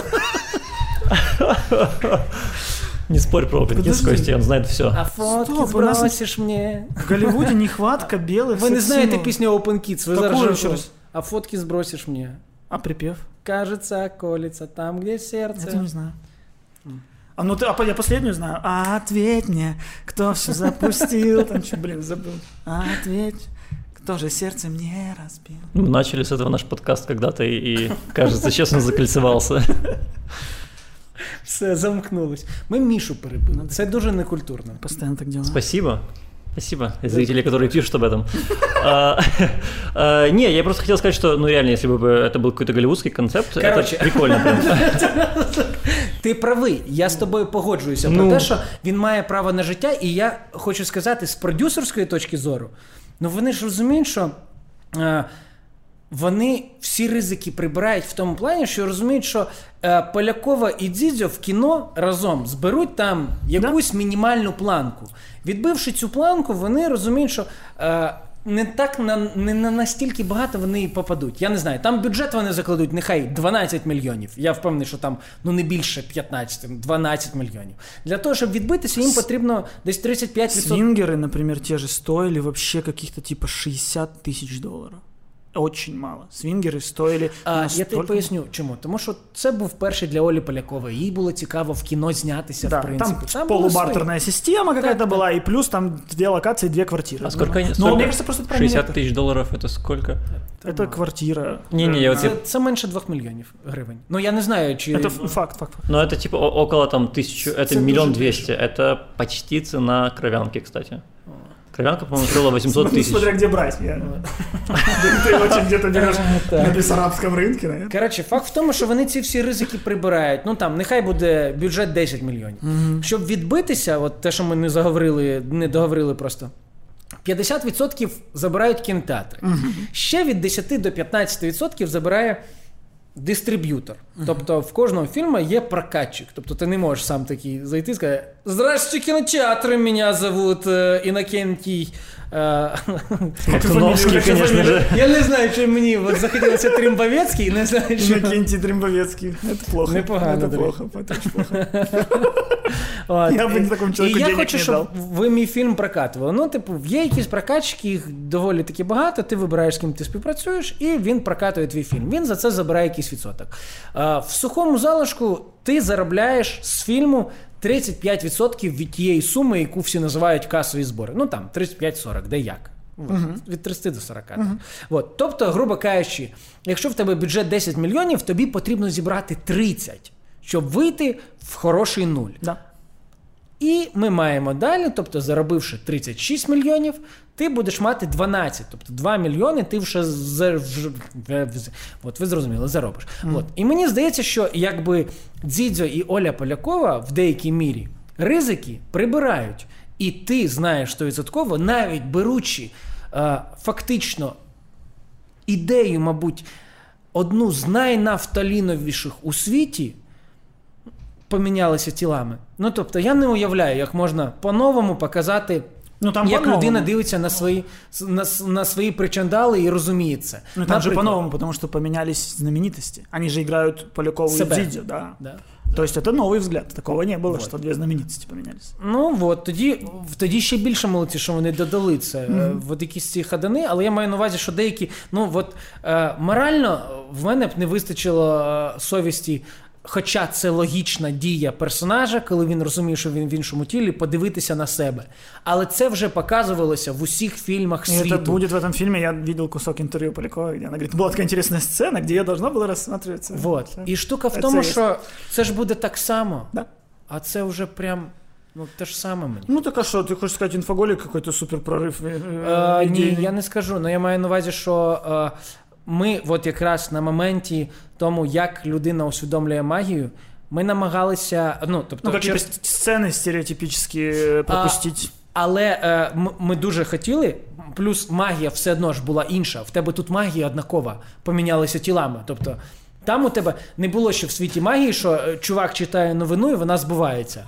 Ну, тобто, прям от так само, щоб діяла магія, її не існувало. І само собою, що йому потрібно якесь усвідомлення, це потрібно було пройти. Да, і треба було вставити, типа, одне, друге, він трішки десь лякається і тому подібне. Але ми намагалися ось цей етап, ну, швиденько якось пройти, щоб глядачеві було зрозуміло, було кумедно і...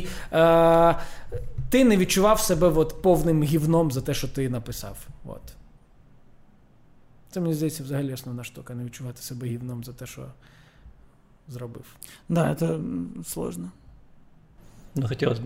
Хотілося б. Компроміси прибивають все. Маленькі компроміси. Ти от, коли такий перший раз в житті починаєш щось писати, і тобі такі, ну, там, ти грав такі в КВН, а потім тобі кажуть, о, а давай ти спробуєш себе в сценарному. І ти думаєш, боже, в сценарному, клас, мені дадуть щось написати. І ти пишеш щось перше, мінімальне таке. І тобі кажуть, а можеш, типу, такі переробити чуть, ну, щоб глядачеві було зрозуміліше. І оце глядачеві зрозуміліше, і ти думаєш, блін, а я чуть-чуть так думав над стройкою. Говорить, ні, ну ти ж перший раз пишеш. Ну ми знаємо, як треба, зроби так. І ти такий трішки відступився від свого принципу. А потім тобі дали ще серію написати. І ти вже такий, типу, думаєш, ага, я вже якось робив, якби, по шаблону, я розумію. А може тут зараз проканає, я прям новий ход придумав якийсь. Тобі кажуть, ні-ні-ні, давай упростим чуть-чуть, щоб глядач розумів. И через год-два ты уже не придумаешь ничего свежего, сразу думаешь простое, потому что такое зайдет у этого продюсера. Ну, я, кстати, вот... да, многие спрашивают у нас, ну, про работу сценаристов. Вот так примерно. Да, вот, да. Вот так. Ну вот я перестал писать, потому что устал 9 лет получать правки к тому, что мне нравится, и делать из этого своими руками то, что мне не нравится. Ну вот, и ладно, еще одно дело с сценаристом. То есть, типа, я пишу, мне итоговый результат не нравится, я его отдаю, хрен с ним, занимайтесь этим. Я свои деньги получил, я свою работу сделал. Более того, я ее сделал, ну, так, что, в принципе, она устроила заказчика. То есть, как бы, я сделал такой ремонт, как попросили, пусть он и дебильный. Но, типа, другое дело, если бы я играл в этом. Вот это вот мне с этой стороны так, ну, я не представляю, вот как актерам вот это вот сниматься в том, что они могут понимать, а это такое себе. Ти так само йдеш на якісь компроміси. Ну, тобто, ти розумієш, що, бляха, ну, як мінімум, я себе тримаю в формі. Ну, це важливо зніматися. Важливо зніматися, відчувати камеру, розуміти, як краще. Ну, і плюс ще, можливо, ти знімешся в такому, да, ти знаєш, що це, да, не дуже хорошо, но це там на центральний канал, можливо, тебе заметять, можливо, слідуючу роль ти зможеш вибирати, можливо, у тебе буде більше предложень. В короткометражці, пам'ятаєте, прокляття? Хоть такую роль маленькую, чтобы он себе доширака купил и покушал, и алименты эти чертовы отдал. И потом ему дали роль побольше уже. А потом и главное, и потом все, жена модель. От, і там, от, ну, коротше. От це ця схема, ти розумієш, насправді. Ну, і не забуваємо, да, окрім того, що це досвід якийсь, це практика, гроші ніхто не відміняв, що потрібно так само заробляти. І виходить, що от вся індустрія трішки на маленьких компромісах побудована. От. А может, пришло время радикалов, которые пришли, никаких будет, по-моему, и сделают говно, но сделают такое, как свои они хотели. Говно, свои говно, и будут любые. Блин, да. У меня есть такой пример, кстати, из жизни. Какой? Не хочу, типа, никого обидеть, но я смотрел сериал «Пацики», который делал Заинька, помните, на СТВ? Да. Вот. И у меня, я не знаю, были ли там компромиссы, но у меня было ощущение, что ребята сделали, что хотели. Да. И там, мне кажется, многое не получилось, но я смотрел, и мне казалось, вот это прям искренне. Это нас веселило как авторов, потому что мы смотрели, и это как то, что мне во многом понравилось в «Первых ласточках». Это то, что я смотрел такой... я как сценарист, который работает в этой индустрии уже кучу лет, понимаю, что многое, большинство из этого никто бы мне не пропустил. Ну, я бы это, может, как-то сконструировал получше, ну, типа, слухай, а зачем це произошло? Я тобі зараз скажу, може, це найбанальніше, ну, типу, найдивніше, що від мене можна почути. Моя перша роль – це серіал «Як закалявся стайл», да, де ми з Ярмаком граємо. І це правда той випадок, коли ми от, типу, я грав в КВН тільки, Саня почав писати кліпи, і я в кліпах грав його друга Гуся. Mm-hmm. Але стільки кайфового якогось трешака, зараз я розумію, який ми собі дозволяли в тому серіалі, ніде в житті не дозволяли. Ми собі дозволяли Маклакова зняти, Сідакову, Басту, ну, тобто, з ума сходили в серіях. Ну, тобто, в нас була серія, в нас були тематичні серії. Ми їхали на 3 дня в воєнну часть Дісней, і там 3 дня знімали серію про армію просто. В середині серії Саня просто сідав з чуваками на кухні, типа, чистив картоху і починав читати реп. У вас была серия про армию, в которой был Маклаков? Да, и мы сами... Ты разумеешь? Маклаков я вам Шматко. Отвечаю. Шматко. Я вам отвечаю. Ми тільки заради цього. Ми дозволили собі написати серію, в яку пригласили Маклакова, який грав у нас генерала спеціально, типа. Ми самі собі придумували історію, що він дослужився до генерала колись. І ми кайфували. Боже, це було от неймовірно. Але це було так погано, насправді. Але от Клім колись дуже правильно, Валік і Клім тоді це також знімали, Клім дуже правильно про це сказав, говорить, от від того, що воно було так погано, воно і було хорошо. Правда, от від того, що от, ну, там горіли очі. Ну ти розумієш, я перший раз в своєму житті ставав в кадр, я прийшов в перший день, типа пацани-оператори, які так само перший раз знімають, це Діма Маніфест і Тіма Врамчук, які вже встигли Маніфест познімати кліпи всім знаменитостям в Україні, Великі Вуки знімав, і зараз буде Інфоголік другий наш знімати. А Тіма Врамчук, який зняв «Іскажене весілля» і Інфоголік перший, і прямо катується як крутий оператор, він багато ще телевізійних речей поробив. І вони тоді перший раз знімали цей проект, вони охренівали від того, тому що я не стояв в кадрі, я не міг сказати репліку отак сидячи. Я, блядь, все отак бігав. Фокус нереально зловити. Чуваки єдині, сцену заповняв. Вот, чуваки єдині, які були з досвідом, це були звукачі, і вони охренівали від цієї знімальної групи. Режисер вперше знімає, оператори вперше. Чуваки вперше стали в кадр, і це нам треба якось озвучити. Але це було так кайфово. І я дуже радий, що нам дали от тоді цей проект. Тому що фактично майже всі, хто тоді от там починав, всі, ну, от, типу, Валік зняв перші ластівки зараз. Клім зараз в США і круто, в принципі, себе, мені здається, може презентувати як один з таких провідних режисерів України і, можливо, стане тим брендом, режисером першим в Україні справжнім. А може Валік. Угу. Так само є Тім і Діма, які котуються на ринку. Ну, є... Ну, в этом то, что ты говоришь, вот в этой атмосфере какого-то чего-то свежего и отсутствия рамок, я вижу это власть, в моих думках. И не вижу это ни в Киборгах, ни в Черкасах, ни в Крутах. Это все продукты. Это супер. И вот мне кажется, чем больше таких людей... Ну, мы обсуждали, что у нас есть молодое поколение, и вот надо давать им больше свободы, творить собственные идеи. Как та же, например, Додому, которая, она все равно очень тяжелая в плане, там, заклад, он тоже связан с войной, он связан с Донбассом, он с крымскими татарами, там вообще сразу все. Но при этом она очень личная, и поэтому она искренняя. Ну, не буду рассказывать тебе там, насправді, наскільки вона з чим зв'язана, да. Ну, але варто. Ну, вона якась там лічна історія, там що-то... Ну, Наріман сам не приховує те, що, ну, фактично всі короткометражки, які він знімав, це типу така синергія всього, що він назнімав в коротких метрах в свій час, він це презентував. Через те, що в мене ще й друг кримський татарин, Бекір Мамедієв, дважди Бекір, трижди вже згадав тебе, як ти просив. От, і виходить, мені ще ближче, тому що я реально бачив, як це відбувалося в його житті, як він йшов на компроміси якісь, маючи свої і релігійні уподобання, і в принципі його кримсько-татарського народу, коли мені там приходила, наприклад, передачка, так, з Житомира. Кожну неділю мені мама і тато передавали передачку, тому що це поруч було, або я їздив і привозив. І Бекір міг їсти, ну, типу, ми хавали разом в гуртожитку і тому подібне. Він міг хавати свинину, не знаючи про це. Ну, тобто, мені передавали м'ясо по-французьки мама зробила зі свининою.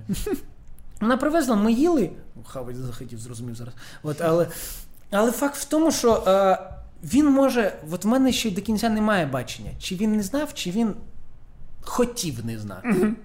От. І от моменти якісь з дівчатами, що він завжди шукав собі саме кримську татарку. Ну, от, і люди, це дійсно для них дуже важливо, і я зараз, подивившись цей фільм, я прям дуже сильно проникнувся. Це круто розуміти, як меншинства влаштовані, і як добре, що ми вже не називаємося меншинство, і ми не в каком-то там Совєтському Союзі, а от там десь на краю українці. А ми своя нація, і це потрібно дуже берегти і розуміти, щоб з нами не відбувалося такого. І поважати всі меншинства, які є, в тому числі татар кримських. Люблю їх дуже сильно. Для меня, показатель, то, что сейчас у нас же есть украинская премия, кино «Золото дзыга». И в этом году по уровню, как «Гніздо горлиці». Типа, уже от как кино отстранить людей.